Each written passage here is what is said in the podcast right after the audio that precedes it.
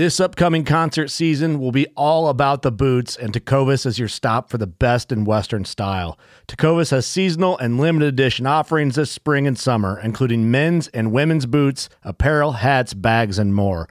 All Tecovas boots are made by hand in a time honored tradition with timeless styles that are always on trend. And Tecovas has first wear comfort with little to no break in period. It's hard to find this level of comfort paired with this level of style. Stop by your local Tecova store, have a complimentary drink or two, that's WCB style, and shop new styles. The smell of fresh leather and friendly staff are at your service. Many stores even have leather custom branding to make your boots truly personalized. And with regular live music and events, there's no in store experience like it. If you can't make it into a store, just visit tecovas.com. That's T E C O V A S.com. They offer free shipping on all boots, as well as free returns and exchanges, and ship right to your door. Go to tecovas.com and find your new favorite pair of boots today.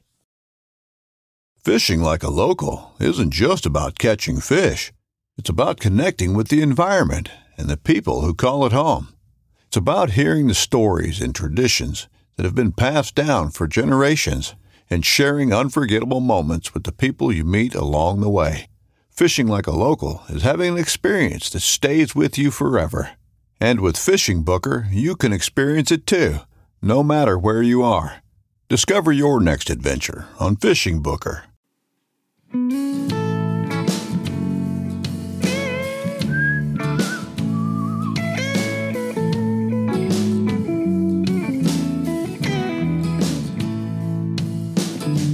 Damn these Biloxi blues, it happens every night. Every night. And I ain't never met a riverboat dealer that could ever be a friend of mine. Nope. Never. The summer heat never treats me kind, it leaves trouble on my mind.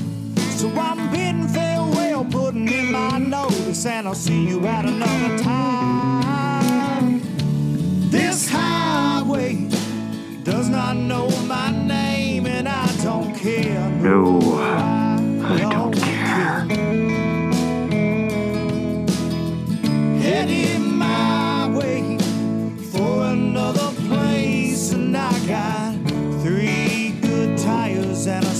Right to the hook right here.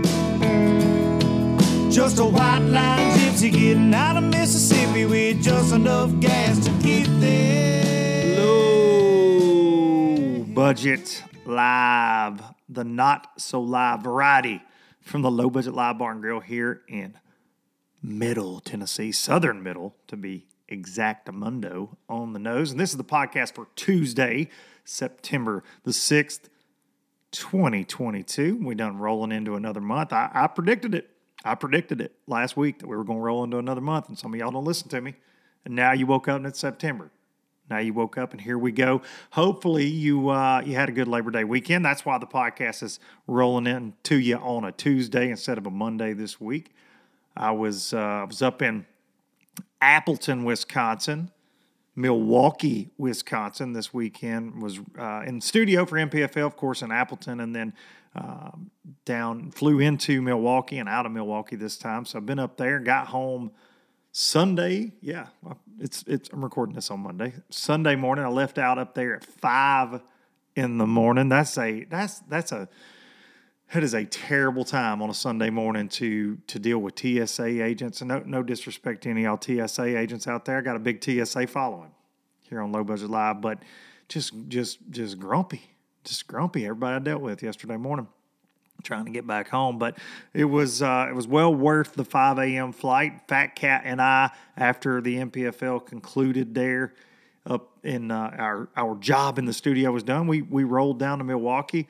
Decided to uh, we we saw that a band that I I got I have to take full credit for turning him on to 49 Winchester. So many y'all out there reach out to me about that band. They they played with my my boys there, the them Troubadour boys at the Ryman, and they were playing a little club in Milwaukee Saturday night. So the Big Cat and myself got to uh, got to go check them out. It's a good dang time, man. So uh, celebrating 11 events, 11 events in the bag that we've done uh, broadcast for for NPFL. It's crazy to even think about, and one more to go. One more to go, and this season will be a wrap. But uh, got to got to definitely enjoy some uh, some bro time with the big cat up there, and, and then get my butt home. But hopefully, you had a great Labor Day weekend. Hopefully, you got to uh, to go dove hunting. I see so many people on social media doing that, which is just an excuse to have a cookout and drink some beer. I feel like with firearms around, you know, in the South, I I don't know if that's uh, I don't know if that's how they promote it, but I haven't been in many years dove hunting, and I, I enjoy it very much. Any of y'all out there, shame on you for not inviting me. I just don't ever, uh, don't ever have a, a, good one to go to, but it's it's a good time. My boys have actually never been dove hunting. That makes me a terrible father, I think, since they like the outdoors so much. But it's a good time. So hopefully you got to do a little bit of that. You watch some college football. Go Vols! Even though we beat Ball State wherever they're at, Indiana, I think. Ball State, the Vols rolled. It was a good time, and hopefully your team of choice won their first game of the season. It's good to have all that back. I love the fall. I talk about this every year, I think, but changing of the seasons, you get that uh, get fishing is starting to get you know this is when it gets a little hinky and this like kind of transition time but then we're headed into what can be a lot of fun in a lot of places of the country as the water temperatures start dropping and then you get the uh, get the hunting season starting too. So I talked about that last week. Good time. So hope you had a uh, a good long weekend away from your job that probably drives you crazy, like most of them drive us crazy, and uh, you got a good break. So it was definitely uh, it was a good one for me, and uh, really enjoy getting to be in studio again up there in Wisconsin. Really love that area, man. Just just uh, really really good people in that part of the country. Really good people. So thanks to them for always being so kind to me and Fat Cat. Every time we walk in a Kwik Trip up there, like, you guys are from here. Mm-mm, we're not. We're not. Uh, we really enjoy it up there. All right, going to say a quick thank you to these sponsors to make everything possible here on Low Budget Live, starting with StarTron, kicking ethanol in the teeth. There's never been a more important time to use this. You know, they're letting that ethanol creep into every gas station, every gas pump. If you hitting that 87 up, you getting some ethanol tells you right there on the pump. It will trash your outboard engine. It can trash your lawnmower, trash your weed eater, trash your chainsaw. You may want it to trash those, but you definitely don't want it to trash that outboard. So a little dab will do you. Drop some StarTron in your tank. Enzyme fuel treatment going to kick ethanol in the teeth, keep you up and running. Nothing ruins a great day on the water like an outboard engine that won't run. And if you got, you know, it's that time you get that side by side back out. You when you store your boat, because you're fixing to go hunting for the next few months, you better store it with some StarTron in the tank just to keep that ethanol from setting up and just gumming up the works. We appreciate the folks at StarTron for bringing you LBL. Pro Guide batteries, running them Pro Guide lithiums in that new Xpress on the trolling motor side of business. And then I'm running that 31 AGM. Same setup I ran last year absolutely been flawless. And I saw actually Matt Looney, one of our NPFL anglers, had his extension cord stolen going into the final day, showdown Saturday up there. And, and Matt works with Pro Guide, runs Pro Guide batteries, and he said, been out there pounding in the waves all day. Didn't get to charge his battery. wasn't when he discovered this. He wasn't going to go buy a new extension cord. Ran them on day three without charging them in, in the wind and the waves, and they then they performed for him flawlessly. I love stories like that, and I've been in that situation. I camped last summer up there fishing Lake Michigan on that little camping detour I took for a couple days for myself last fall. And I didn't, I, I, had a campsite without power, so I didn't charge my batteries for a couple days and got out there using the anchor lock on, on my Garmin Force out in the big wind, big water, and never had a menace issue. Never had a, I actually did not charge the batteries till I got back home, which is, I wouldn't suggest that all the time, but they were good to go. Uh, you can get your own Pro Guide batteries. Use code LBL10, ProGuideBatteries.com. They got chargers. I'm telling you, everything from A to Z batteries, get over there. ProGuideBatteries.com. We appreciate those folks. Baitworks.com, bait-works.com. You can use code Duncan 10 to let them know you're a low lifer. And I'm telling you, if you're in, I, I'm two smallmouth tournaments in a row commentating, and of course, a lot of y'all that live in different parts of the country are like, boo, smallmouth tournaments. I see the comments. But if you don't own Berkley flatworms at this point, it, it's ridiculous. It is ridiculous what those things do. And I know there are a lot of other smallmouth baits out there and a lot of people that are infusing scent, whether it be Strike King or net bait with their bait fuel. That the, the max scent stuff still dominating those smallmouth events. It's crazy. I think out of everybody we had way up there in the leaderboard this week, and they crushed bigs it was all just them little purple packs just laying everywhere, man. And I know Baitworks has got them in stock. Get over there, use that code Duncan 10 to get you some. They've got a lot of other things depending on where you're at in the country. Fall transition, like I'm talking about, that top water's fixing to come into play. They got some really cool Megabass top waters and every shape, size, and color from a lot of different brands. Baitworks.com. And last but not least, hang the banner. The Bassmaster Classic winning aluminum high performance bass boat, that X21 Pro LE now is what we getting to deal with here in the world of the traveling circus. Finally got that thing on the water this week before I got to uh, got up there to Wisconsin in studio. And I am so impressed with the layout on this boat. It, the hull's the same.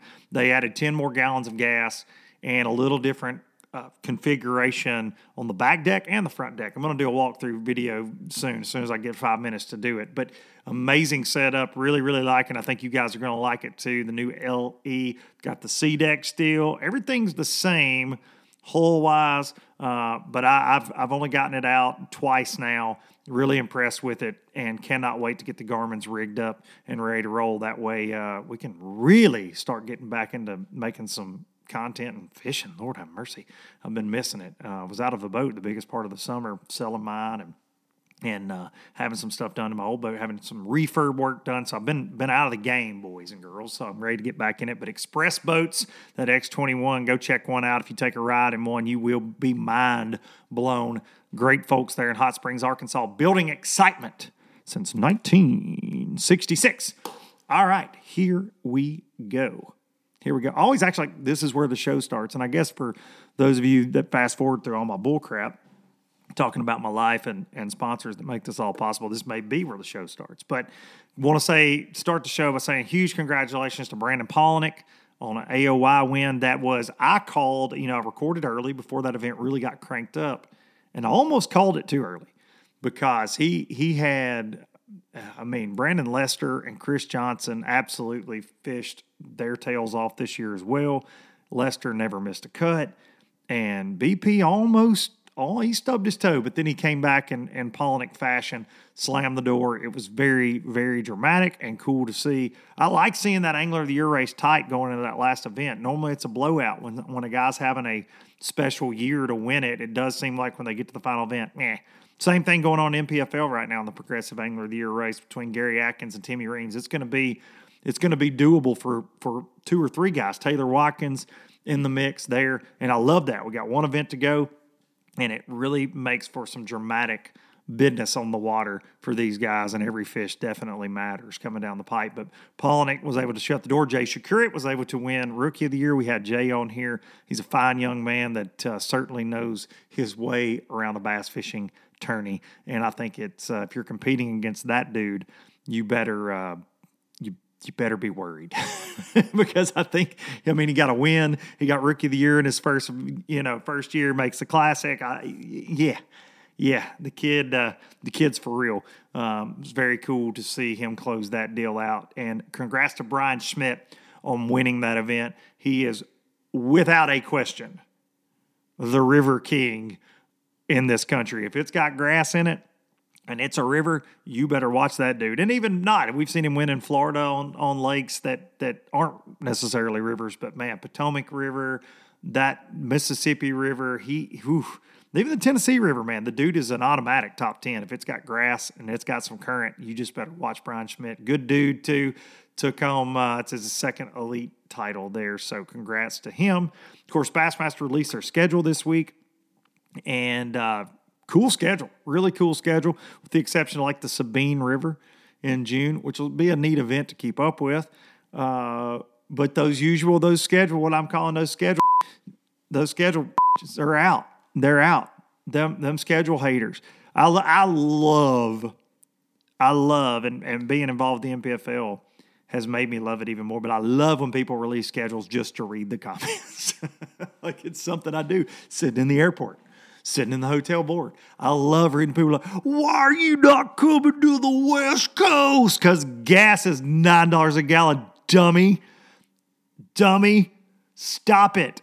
And every time they have tournaments out there, like if they have a tournament trail out there, a lot of dudes don't show up. But this, but right now, right now, you can't go out west. You can't ask these guys to go back to back out west. And I know you're going to say, well, there's three or four guys from the West Coast, five, ten guys that fish. I, I get it. I get it. And I and I just really appreciate those dudes and respect them. But I, I think it's it's would be crazy for Bassmasters or any tournament trail. We get the same in NPFL. I know BPT gets it for their core base of their customers because that's essentially what they are because they're paying to fish, even if they qualify to ask all those guys to drive cross cross country with with just things the way they are cost wise right now is nuts. So it's a really good schedule, some back to back events in there to kind of ease the blow. Some of the areas they're going to, I, I, I liked it. Those last three are going to be a dang good time, smally events, and uh, it's a good schedule, man. There are going to be some big bags I mean, big bags come in and in some of those events. Going back to Okeechobee in February, Lake Seminole, some old school kind of places. And you get, and look, you get those the naysayers are like, oh, same schedule every year, same schedule every year.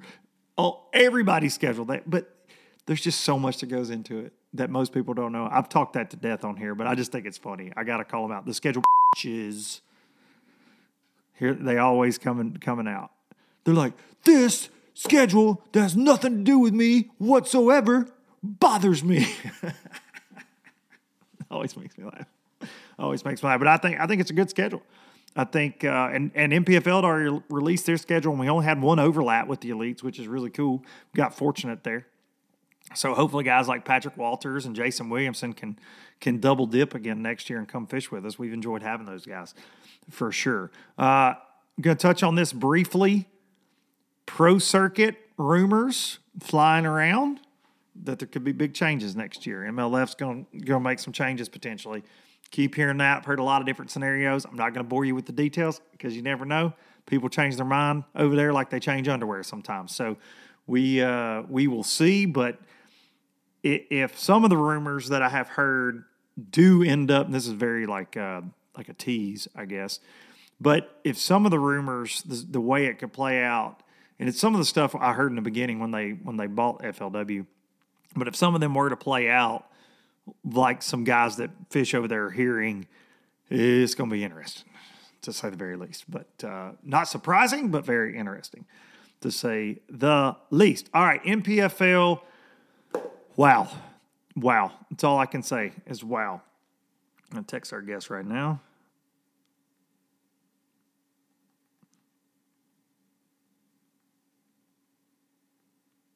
Sorry.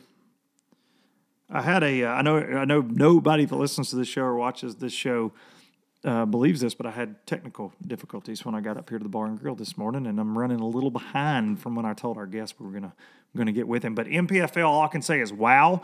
It was my favorite event to cover yet out of eleven. We've had some fun ones. We've had some doozies, but I think this one, just from the record breaking status, over 1,400 pounds of bass the first day brought in by 109 guys, 95% of that being big smallies. 17 pounds was down to 36, 37th place the first day. We had Scott Siller, the eventual winner, weighed 26 something, 26 1, all brown ones. We had several, several, I forget, the, the grand total was like around 20 something or 20, I believe it was like 25 bags over 20, all smallmouth. Crazy, crazy event. Now, this area kind of gets a bad rap weight wise. I feel like that last FLW Super Duper tournament up there that uh, Justin Lucas won, there were big weights, but it was it was kind of it was tough. It was tough, and I had heard through the grapevine that this fishery was getting better, and this time of year in that transition, we didn't see numbers. Like we didn't see guys other than Blake Felix, who ran over to the Detroit River. He caught a lot of fish on camera. The other guys just six, eight, ten, maybe a dozen bites max for some of the guys. A lot of that has to do with live scope, but just big ones. When they were leaning on one, damn, they were big. We had Taylor Watkins caught one over six on live on Showdown Saturday.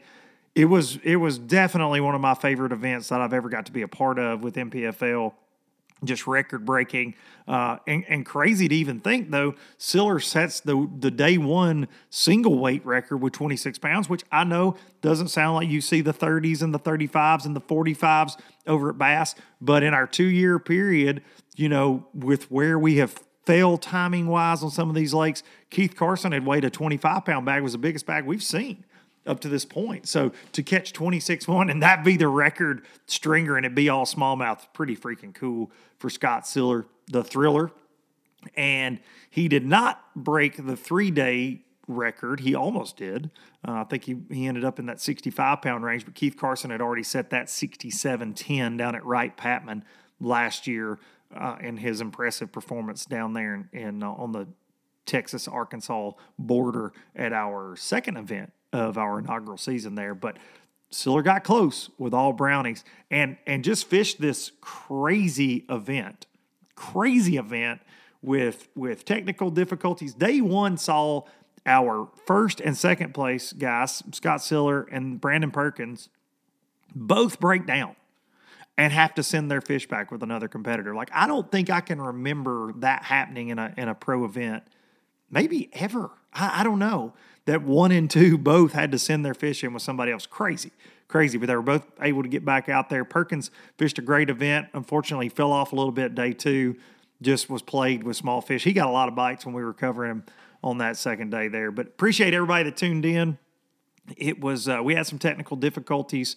Um, just things beyond our control there, Fat Cat and I in studio, but had a good time and uh, just appreciate everybody watching, being patient with us as we learn our way through, you know, this live coverage thing. Eleven events in, you always seem to get thrown curveballs. That was some of the advice I got from Mark Zona when I started this. He's like, just know it's live, and whatever can go wrong will go wrong at times, and and that's certainly uh, the case every now and then. But otherwise, a uh, ninety percent of it was was smooth sailing there, and look forward to closing out the year. The Angler of the Year race for those of you that keep up with us you know, Gary Atkins, who damn near won this one and, and won back to back. He was the winner of stop four there. He's a smallmouth expert, to say the very least, about Mr. Atkins.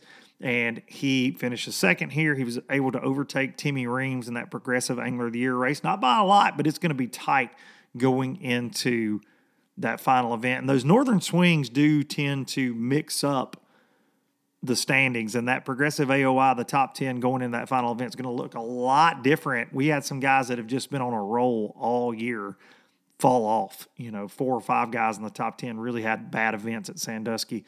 So it's going to be uh, it's going to be a fun one to call down there in Florida. It's going to be a fun one to watch. But we're two months out from that. We're going to talk more about it as we get closer. But thank you again. Uh, and quick shout out. This was a cool story from the week. Justin Kimmel, Trent Palmer, and Patrick Walters. That trio runs around together out there, rooms together. They all came out of there with the top ten. Justin Kimmel, professional fish head with his Smalley stash. Trent Palmer was super confident going into that event, and he, and he proved why with another top 10. He barely missed winning our event there at Saginaw Bay, the Sonar Pros guru himself. And uh, just good people. Patrick Walters, of course, he rolled up there basically no practice at all because he came straight from La Crosse. That event, you know, ended into practice there. And uh, I think he fished Sunday in La Crosse. Top 10 AOY, on the elites. Dude's on fire right now. So uh, shout out to all those guys. Sheldon Collins, another top 10 with the NPFL. Can't say enough about Sheldon. That dude is, he's a wizard. He is a wizard out there. And, uh, and he's going to get him one of those shields. He's gonna he's gonna win him a big one. It wouldn't surprise me if it's at Toho, but uh, Sheldon's due, man. He's actually overdue to be a young man like he is. But a lot of fun. Appreciate the uh, kind words. Had a lot of people send messages. It was it was a good time. We are going to right now. We're going to get our guest on the phone. He is the champion from stop number five there on the National Professional Fishing League, and he won it in I, I would like to say a dominating fashion because of his 26 pound day. But man, he had some hired guns running him down that last day, but was able to pull it off. It was a very interesting, interesting final day weigh in with a lot of things that happened. We're going to get with him on that. He is a he's got an interesting story in life. Looking forward to talk to him. Let's get let's get caught up on the sauce. Thanks to the W sauce right here with our man, champion, Florida, by way of Wyoming and Wisconsin's Scott Siller. Good morning, Luke. Good morning. The thriller is awake. Are you uh have you celebrated because when you win a big event and you win 50k and you get that big shield and it happens to be on Labor Day weekend, surely there were some celebrations in order, right? I got to think with that crew you run with. Come on. Man, you know what? I guess kind of sort of, but you know, I was running on like three hours of sleep after day Fumes. one with, with the boat and everything. So yeah, I don't know. I'm not sure if a celebration's actually happened yet. Okay. And if it did, and if it did, I don't remember it. You're saying they may have celebrated without you, but you might have slept through it. That's how the celebrations go in my life. I feel like Right. these days.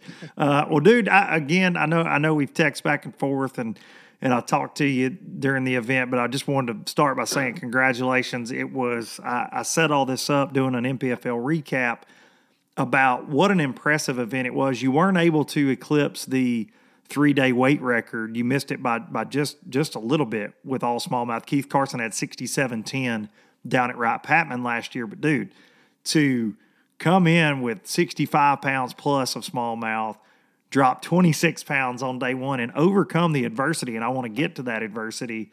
I mean, you got to be you got to be feeling good this morning. Oh, definitely grateful for sure. Yes. But because listen, you're you are uh, we we enjoyed we covered you at the Harris Chain last year, but this is our first like back to back two days we got to spend in the boat with you, and you you seem like, and I, I know it's from your former profession. You seem cool, calm, and collected, but dude, you had some chaos. you had some chaos. I mean, day one, you catch. The, is that the biggest stringer of smallmouth you've ever caught? I mean, I got to think, not a lot of people can say they've snatched up twenty six pounds. Yeah. No. No. That's that's my biggest bag. and sure. you and you fish smallmouth a, a ton. I mean, when you that's that's one of your specialties. You you seem to love it and you know a lot about it. But to catch twenty six pounds and then you tell me on the night of day one we're talking, you're like, yeah, and then I decide to I'm gonna go in early, take care of my fish, no big deal. I got I got my job taken care of. I'm gonna go get these bad boys back to Big Al McCullough, and then you hear a knocking in your engine, and so you have to call who to get come get you. Uh, so I I called Dustin Williamson. Uh, we traveled together, and I knew he was um, well. One of the areas he was fishing was around Kelly's, and I was like I don't know five miles north of Kelly's on my way in. So I was kind of hoping that a he would answer because I know, know. I.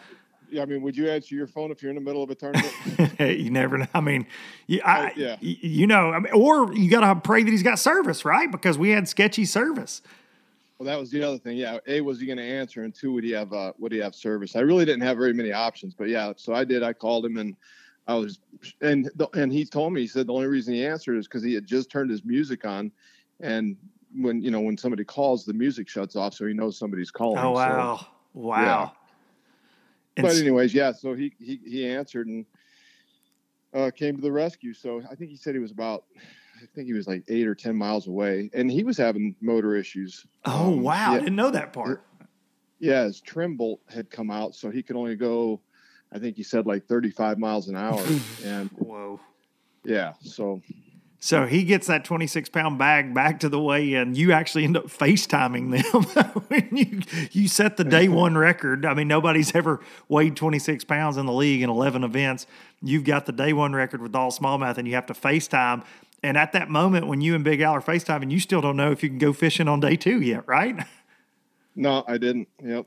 Unbelievable. and unfortunately, we don't have service crews other than uh, Power Pole, and, and thanks to them for showing up. But we do have a designated dealership at every event that's really helped us out this year, a service center. And Clemens Boats, they were able to help you. And I and dude, if you could just tell, you told it on live, and we tried to reiterate it a lot, but just for the listeners, that it was an incredible story. So so walk them through. You you're on cloud nine from what you call it, but you're super stressed because you don't know about day two with your mechanical issues, and it ended up being just a an issue with the lower unit. But talk us through how that night went.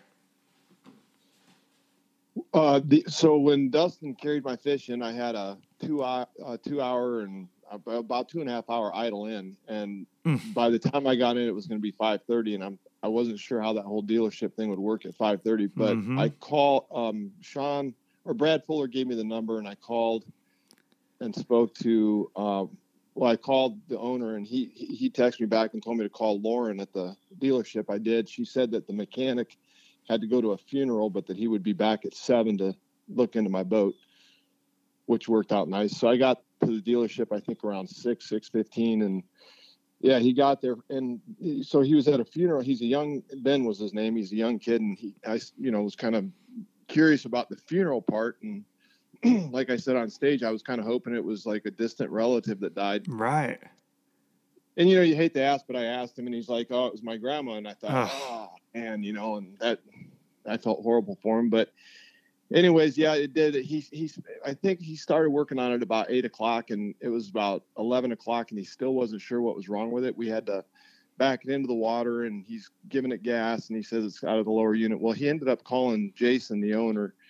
And Jason said, um, they didn't have any lower units. And he said, Jason said, we'll take the lower unit off of my Ranger and put it on his boat and just tell him to bring it back on, on Sunday. So, yeah, pretty incredible. Unbelievable. So you you ended up getting to go back out. You catch almost 21 on the second day. And look, we we saw you. Of course, we can see all six cameras. You know, not just what's being broadcast. And dude, you're just you caught as many as as anybody we covered in the two days because I, that's what I was saying setting this up. Sandusky's great, but for numbers of bites for most of the guys we covered, it wasn't great. They were just big ones when you got bit.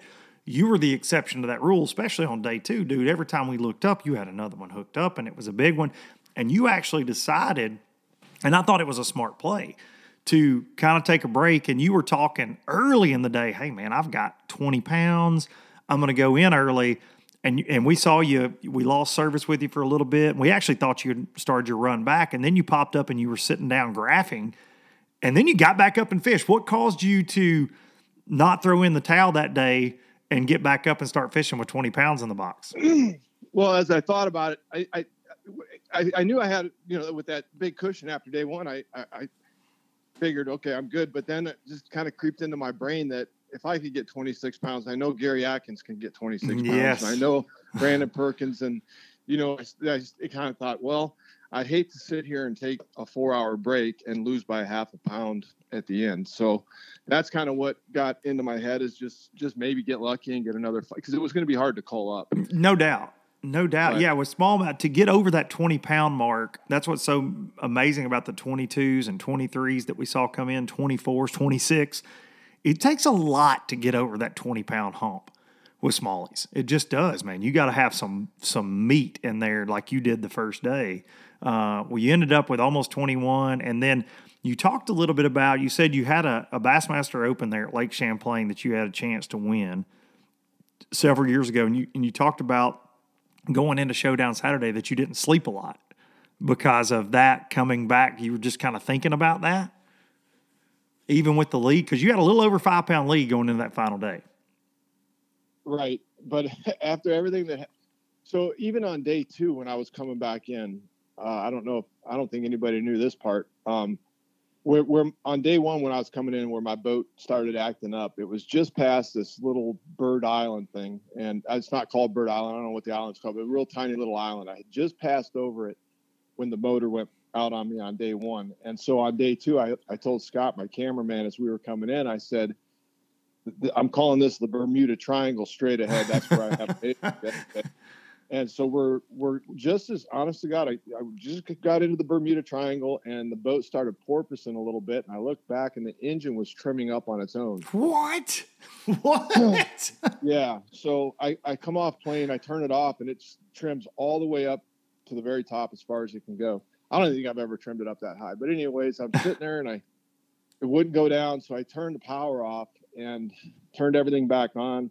It trimmed down, so I started it up and I started running it. Started trimming up again right away. So I just held my finger on the down button and drove all the way in like that. Oof. If I took my finger off it, it would trim up. So I just drove. I don't know how many miles. It was pretty far with me, and I'm concerned that it was going to burn up. yeah. something something not good's going to happen. But I got in, and then as soon as I got to the dock and tied up, of course, it trimmed up all the way, and and I'm sitting there looking at it, and then I and then it dawned on me, I'm like, dang, I never turned my recirculators back on when I shut everything off way out in the lake, and I thought this ain't to be good. I opened the live wells. Now, luckily, I just before I made the run in, I had put a pretty good amount of ice on the fish and some G juice. Yeah. So they were healthy when I got in. Maybe the wave action kind of helped aerate the water a little bit. I'm not sure, but in any case, they were okay. But that so that was kind of stuff that was crossing my mind Yeah. going going into the third day. It's like, man, I've had like two pretty big hiccups on day one and two, and it's like I'm not sure who's on my side here. you know, so if it's going to happen to anybody on day three, it's going to happen to me. It's kind of what I was thinking going into the Yeah. day. Super like nervous about the whole thing. Well, you and trust me, I had my hiccups on day three. uh, oh yeah, listen, it was very strange because I just, uh, if you've gone back and watched any of the live coverage at the end of day two, I basically said, "All right, boys, it's a ball game. I mean, we've got a job to do, right? So we want to build the drama, but I'm thinking Scott's got this this 26 pound bag, and then he backs it up because we estimated, you know, based off of what we were seeing you catch and what you had said, that you were going to have over 20. I actually figured you were going to come in with like 22 that second day, to be honest, just because, I mean, you dude, you were smashing.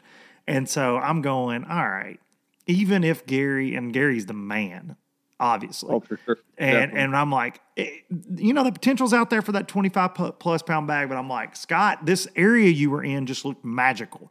Now I kept telling Fat Cat off camera because he's like, dude, I'm telling you, anything can happen. He could have a breakdown. He could do this. He could do that. And I kept saying, listen, the fact that he has survived these breakdowns, the fact that he weighed 26 pounds, like, and he's in this area basically by himself, I kept saying, it's over. I just kept saying that because it just felt like you were having that magical event.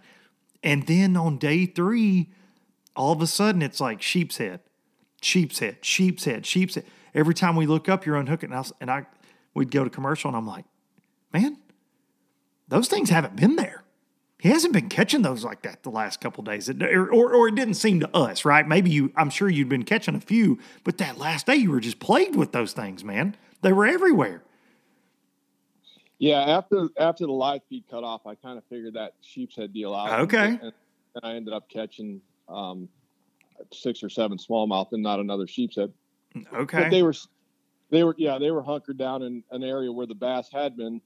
The bass had been sitting on the edges of these rock piles day one and two. Day three, the sheep's head were hunkered down on the edges of the rock piles, basically where the bass had been sitting, and the bass moved up on top. So Huh. and I had to increase the leader length just you know another six seven inches, and that helped as well. no Because kidding. you know, because if you paid attention on day three, I was casting a lot yes. because because of the wind, hmm and I was trying to drift that bait in front of the fish, and and you know so. And I, if I touched the trolling motor or that boat slapped at all, I felt like the fish kind of wouldn't bite or they'd spook off. I saw them spook off a couple times. So by dragging that bait as far as I was, of course, you know, even with the leader length I had, you know, the the bait's going to be closer to the bottom, and I think that Mhm. was part of the reason why I was getting a lot of those sheep's head bites that I hadn't gotten on day one and two. Well, you said that you on stage. We were watching the weigh-in. You said that you didn't even feel like you could spot lock because they were spooking. You could see them on sonar actually moving. So you were you were doing the typical old school, the way most people have always fished the Great Lakes, which is you pull up and I, I talked about it on live. You kind of grid it out, right? You you make a drift. If you get a bite, you mark it. If you don't, you move over another twenty five yards on these big flats or shoals. And that's certainly what you seem to be doing. Um, That's exactly right. Yep. yeah, and so you talked a little on live because that Sandusky area, it's had some big big events, mostly Bassmaster Opens. You said you fished one there in what 2013. Yes, 2013. Is this an area that you had fished then, or was this an area that that you just graphed and found these fish? Because I, I was just blown away at the fact that there weren't ten of our competitors on it. To be honest, just because there were a lot of our leaders that were in that top 10 that we were covering, you could see boats in the background for almost everybody. And for you, I think you might have had one little run in. But other than that, it seemed like you were all alone. I, de- I- never saw a boat on day one at all. Wow. Uh, John Murphy was behind me when I was running to the spot, and I I saw, I, I kind of looked back when I was maybe three miles from it just to make sure that I, you know, because I'm like, well, I don't see anybody out there, and I should be good. And I looked back and I saw a boat coming. I sped up a little bit, and then shut down pretty much on it, you know, the area. And then Sean Murphy went by and waved, and so I was concerned after. I'm thinking, well, only person knows where I was at Murphy, but I never saw him again. So And you don't uh, want to wrestle Sean Murphy. No, No. no. and plus his boat, his boat was faster than mine, so I didn't want to do. And uh, you know, he's going to be out ahead of me the next day. But anyways, nah, he never came back over, which I thought was really, really nice. But That's awesome. day two, there two two boats came in day two right away. Um, they ran straight up there, and but you know, no, and nobody nobody infringed on my area for sure. The problem, my concern was, is that once you know how it is on the Great Lakes, you know, you get two bass boats, or I'm there, two more bass boats pulling. Now Yes. Everybody driving by is going to be like, if they're not on fish, they're going to, well, hey, there's three boats here. Maybe we'll just start fishing that flat, you know? And so that was my concern. And it never, never happened. It just, those same two boats kind of, and the third boat came in for a minute, but no, it never became an issue at all, which was, I was grateful for. Well, you told a you told another story on stage that Fat Cat and I were watching the the weigh in together, and and we were both looking at each other like, "Oh my god, you had a culling error that you made on this final day." And yeah. That, I mean, yeah, I mean, and, and buddy, it would have been now you would have you would have slammed the door a lot more than than you did over Gary. Gary catches this massive bag again. You know, Taylor Watkins catches a massive bag. We saw Taylor caught one over six on live. Just a crazy day for both of those guys. And talk about talk about what you did, and it was just like this one only slip up you really had in three days. It was just a little mental slip, but man, it could have cost you. It, it, it was, and man, I'm telling you, that was, and that's again that day three jinx that I have, and and I I really set it up perfect for myself to fail. But the first two fish I caught were small, and when I say small, I'm talking you know two and a half pounders. Mm-hmm. And I remember the very first one I caught, which was my starting spot, the starting hump, which was pretty special. Anyways, I I put it in the live well, and I was thinking to myself, man, I I don't even know if I should even put this in here, but I did. And then I moved off it, went to the next little rock pile, and I caught a four. I put it in the same live well, the passenger live well, and uh, and then the third fish I caught was like three and a half. I put it in the passenger live well. The fourth fish I caught was like a two and a half pounder. I put it in the driver's side live well, knowing I'm like, okay, I got, I'm, I know I'm gonna have to get rid of this one. So I fished for 20 minutes in the camera boat. Um, Travis was out there with um, in that walleye boat, and they were taking pictures, and I'm sitting there fishing, thinking, man, why did I put that fish in the live well? So, because if it dies, I'm going to end up having to Yeah. keep it. And so I just went back and I pulled the the last small one I had just caught out, and I let it go. And the Mhm. lady goes, the lady in the camera boat said, "Oh, do you have your limit?" And I said, "No." I said, "I, I have three now. That was four, but I, you know, I, I'm concerned if it, you know, dies." And she said, uh, "Boy, you just jinxed yourself." Thanks a lot, lady. Yeah, I know. so, and then I went quite a while without another bite, but I ended up so I ended up catching uh, a couple three and a half pounders. So that live well was empty. The driver's side after I dro- left let that fish go. Well, I catch two three and a half pounders. I put them in the driver's side live well. So now in my head, I'm, I've got those two three and a half pounders, and one of them was short and just super super fat, and the other one was long and skinny. Um, I didn't you know, I just held them up and I'm like, okay, they were ounce apart, whatever. I wasn't too concerned about it. But I ended up catching four or five more three and a half pounders that I looked and I'm like, eh, I don't think it's going to help. And I'd let it go. And I might have swapped one out. And then, uh, and then I went through that sheep's head deal for a long time. And, uh, once the live went off, uh, and I figured out how to catch the smallmouth again. I started catching a couple more three and a half pounders, and then I caught a big one that was probably, I'm guessing, over five, maybe pushing six. I was going to wait for big bass at the end, but Kyle said, "No, you already got big bass." you already want it. Greedy. Yeah, so- but but but in other words, it was a big one. So I Yeah. one of the three and a half pounders back, and when I did that, it was probably like three forty five. And I told Scott, I said, "Well, I'm going to go ahead and ice these fish up and give them some G juice, and we're going to head in because I've got a pretty good bag. I'm over twenty. So, in which I I figured if I had you know 20 pounds, there's no way that Gary's going to beat me Right. which is still possible with Gary Atkins. But anyways, uh, I, I go to put the G juice in, and I see this tail on the passenger side that had some pinkish in it. And I'm like, oh, that ain't a good sign. So I reach in to see how the fish was looking, and it wasn't looking very good. And it was two pounds. I'm Oh like, no. did this happen? So I told Scott, I said, man, we're not going in now. We're gonna, I got to catch another fish. I got to catch one of those three and a halves real quick. And I had two rock piles. that were pretty stacked up with them. Man, I fished for, I pushed it to the last minute and never got another fish. So- Oh no. so I'm running in and get there, and that fish, it was, it was alive. I mean, it was, it was, it was fine, but it wasn't great. And so in the weigh-in line uh, or in the check-in line, every time the boats would stop, I'd run back there and, you know, r- you know, push it back and forth and put it in the aerator and everything else. And it was, it was struggling, but anyways, yeah. So that hurt. And and that cost you, I mean, you're talking if it was a two and a half pounder, we'll throw a pound in there, you would have had over 20 easily and and have have 20, you know, 20 plus every single day of the event.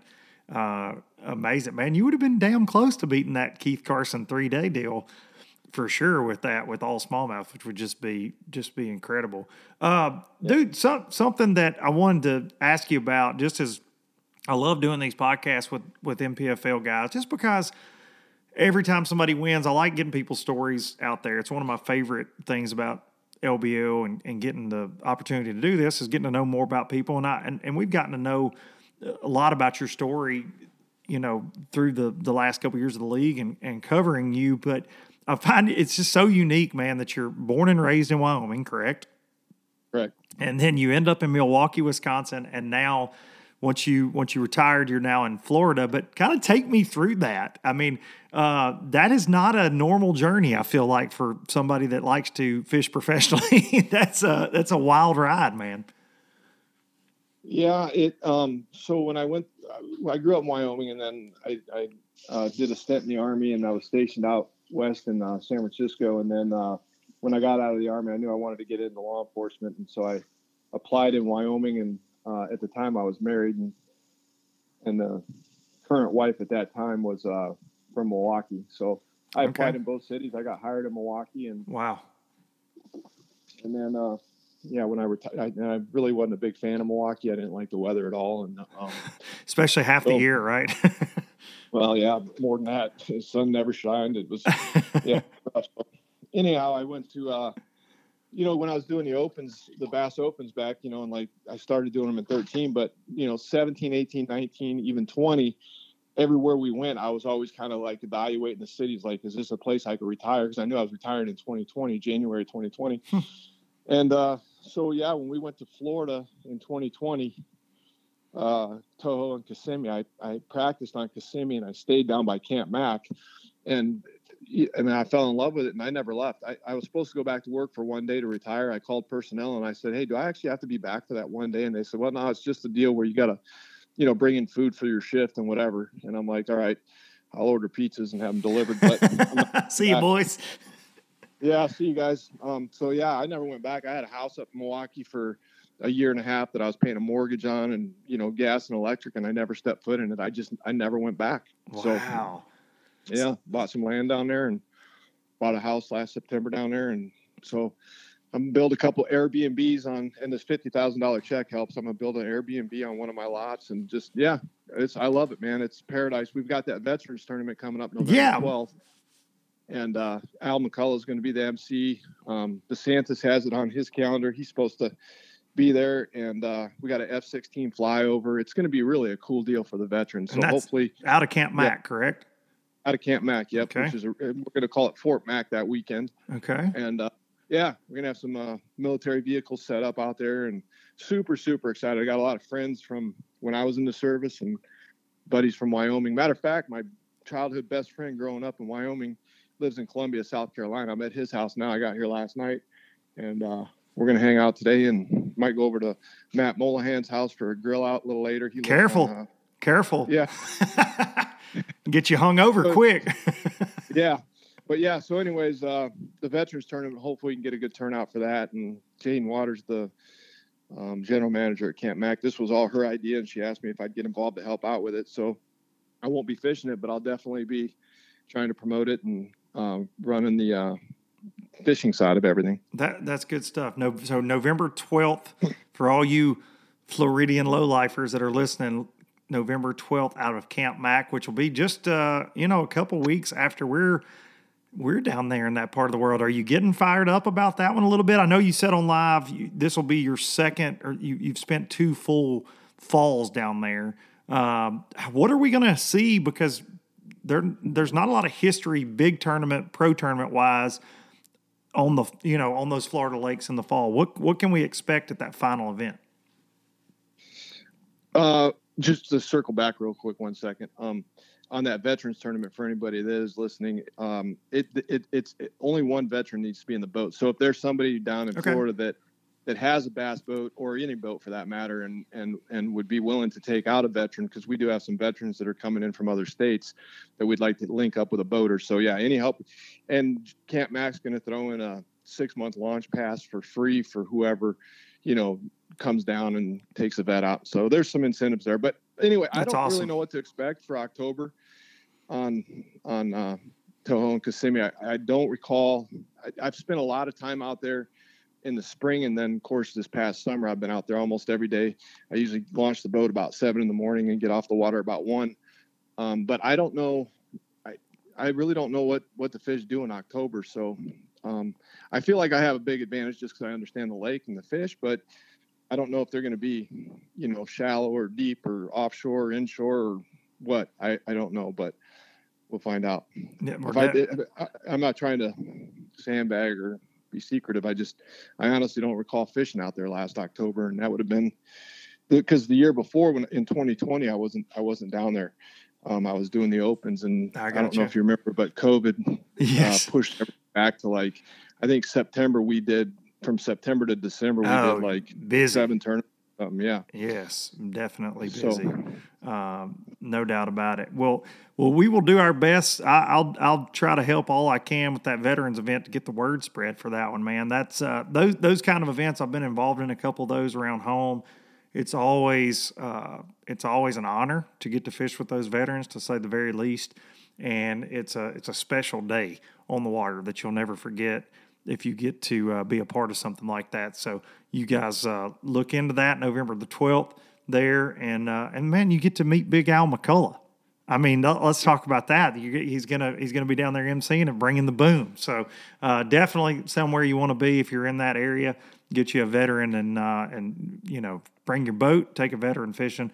You will not regret doing that. Scott, I can't thank you enough for taking time out of your day to do this. And uh, and man, just congratulations! It was it was a spectacular event, and uh, you put a damn exclamation point on it, son. Thanks, Luke. I appreciate it. Hey, one more thing I wanted to ask you. Yes, um, sir. Because since you guys are up in the studio, you know, Scott whispered in my ear a couple times, like, "Hey, Luke and Fat Cat want to know, are you going to fish anymore?" Or they said yeah. one time, "Hey, they wanted to come over on live, but you were putting your life jacket on and moving." And so, what? How does that like?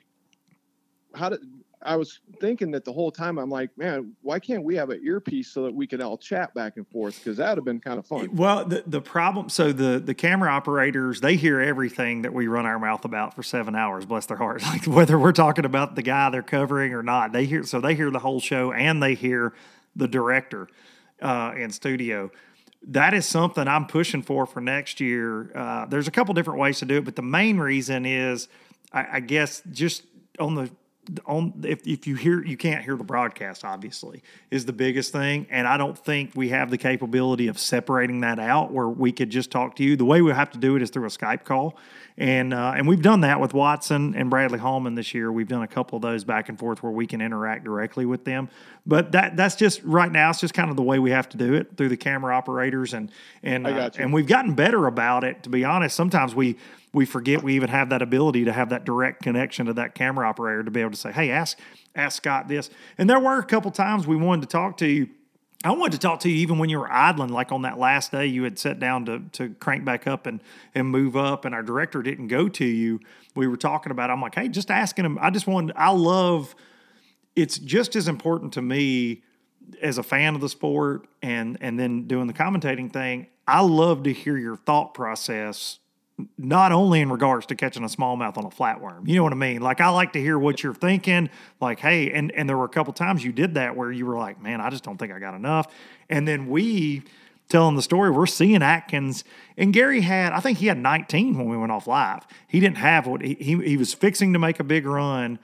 And we had no clue when we were watching the weigh in that he had that kind of weight. We had zero clue. Now, Taylor had caught all of his weight in front of us. So we knew he had a bag, but he was so much further back from you than Gary was. We we knew with what you had, Taylor probably wasn't going to win. Uh, I actually had friends of his texting me, "Does he have a chance?" And I'm like, "No, I don't think so." Because of it, well, because of day one. I mean, Taylor, dude, he would have been uh, he would have been in your hip pocket too had it not been. He had four the first day for 17 with a dead fish penalty. So he has four for 18, ends up weighing 17, and jumps one off that he says is like four to five. So that puts him in that 20. He still wouldn't have caught you, but it would have been it would have been interesting. It would have been him, you know, you, him, and Gary, just like it was, but uh, been a little tighter, I believe, because he was around some freaking big ones too, man. Just not a lot of bites, not as many bites as you, but but yeah, to, to, to go back, that's that's what it is. We can't directly talk to you guys other than Skype, and we haven't tried that with an angler out of the 11 events just for fear of taking time up from you. You know what Yeah. I mean? Like just uh, you know fumbling with a phone and trying to get the camera operator to get it all set up. We just uh, we haven't done that. It's something that I dang sure wish we could do, where you could hear us asking you questions. And the other leagues have done it over the years, and it's something we might add for next year for sure. But dude, you were Yeah. great on camera. I want to say that too. I appreciate you breaking it down like and uh, and and being so open and honest about everything. Well, I was so open, I was swearing, and that's what killed me. I'm like, wait a minute, I didn't know that was going to be on. I kept telling, you know, Telling Scott, man, yeah, stay on yeah, Scott. Scott, you got to tell me, man. I, I, I can Yeah. clean it up, man. Yeah, well, here's the thing though. This is what I would like to say to say about that. And I know I know you don't want that to necessarily get out on live and but that's real Right. life. That's real life. That's all of us. That's real life. And that's that's one of the ways Fat Cat and I always kind of handle it when it does happen is it's it's reality. There's a lot on the line and uh, it's a pressure cooker kind of situation and eh, you know, we're all men. That's that's things those things happen. Well- uh, Well, but I want to apologize. I want to apologize to you and Fat Cat. So let Fat Cat know too. Yeah, I apologize if I made any, anybody uncomfortable in the studio by dropping any. Hey, we make we make jokes about it. We enjoy it. Now it was funny. You gave us a shout out that last day, and Fat Cat said, "Hey, we can be buddies as long as you don't talk to me like you do those fish, Scott." it was it was great. He just he was like uh, he had to he had to throw that in there. It was funny, but no, man, you were you were great. We appreciate everything you do and and uh, and being a part of the league, man. It's you know it's kind of all of us against the bass fishing world at this point still. So it's it's it's good to have Well, good well, men. I'm, glad, I'm glad. I'm glad you and Fat Cat are a part of the league. Man, you we- definitely legitimize what's going on out there. So Well, I I- appreciate you guys. I appreciate that very much, and I, I love being a part of it, man. I'm looking forward to uh, Florida, and hopefully you're gonna have another camera down there. Yeah, let's hope so. All right, Scott. Be safe getting home, man. Thanks, Luke. Thank All you, right, man. Scott, the thriller, Siller. Scott is uh, go back and watch some of that footage, man. He was, especially the day two stuff. He was, uh, he was dialed. I mean, dialed. And just, uh, and I don't care what league it is. I, I know we're still the new kids on the block, um, so to speak. But damn, these guys catch them, and they can they can talk it, they can walk it, and it's very cool. Doing the live coverage, we get to see all of it, obviously. And Siller, he was one of the best champs we've had. No offense to any of the other guys, just as far as breaking down what he was doing and just a dominating, dominating performance, just dominating. So uh, appreciate him spending time with us this morning. Thanks to each and every one of you for tuning in week in, week out. I appreciate you very much. Be sure to hug your mama. I'll take you out with some Biloxi Blues this morning which is a song by me. I, I still get messages about that. Blows my mind. Just means we're getting new listeners all the time. But I, I did. I had a couple uh, Instagram messages about, hey, who sings that song at the first of the show? Makes me very proud. It's an old song. Hopefully, we're gonna get some new songs out to y'all this year at some point to uh, to play on this show and for you to ride around in your pickup truck and listen to. But this one's Biloxi Blues, and I'm gonna see y'all next week. From Jackson Town to Tupelo, I never could make it last. Spanish moss and Civil War ghosts, well, I'm gonna leave them in the past. Any direction, Lord, I'll be fine. It don't matter, east or west. North, south, wherever the wind blows, I'm leaving those burdens at rest. This highway it does not know my name, and I don't care. No, I don't.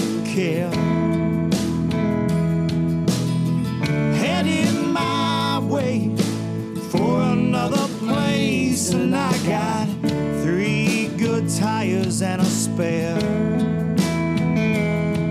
Just a white line gypsy getting out of Mississippi with just enough gas to get there.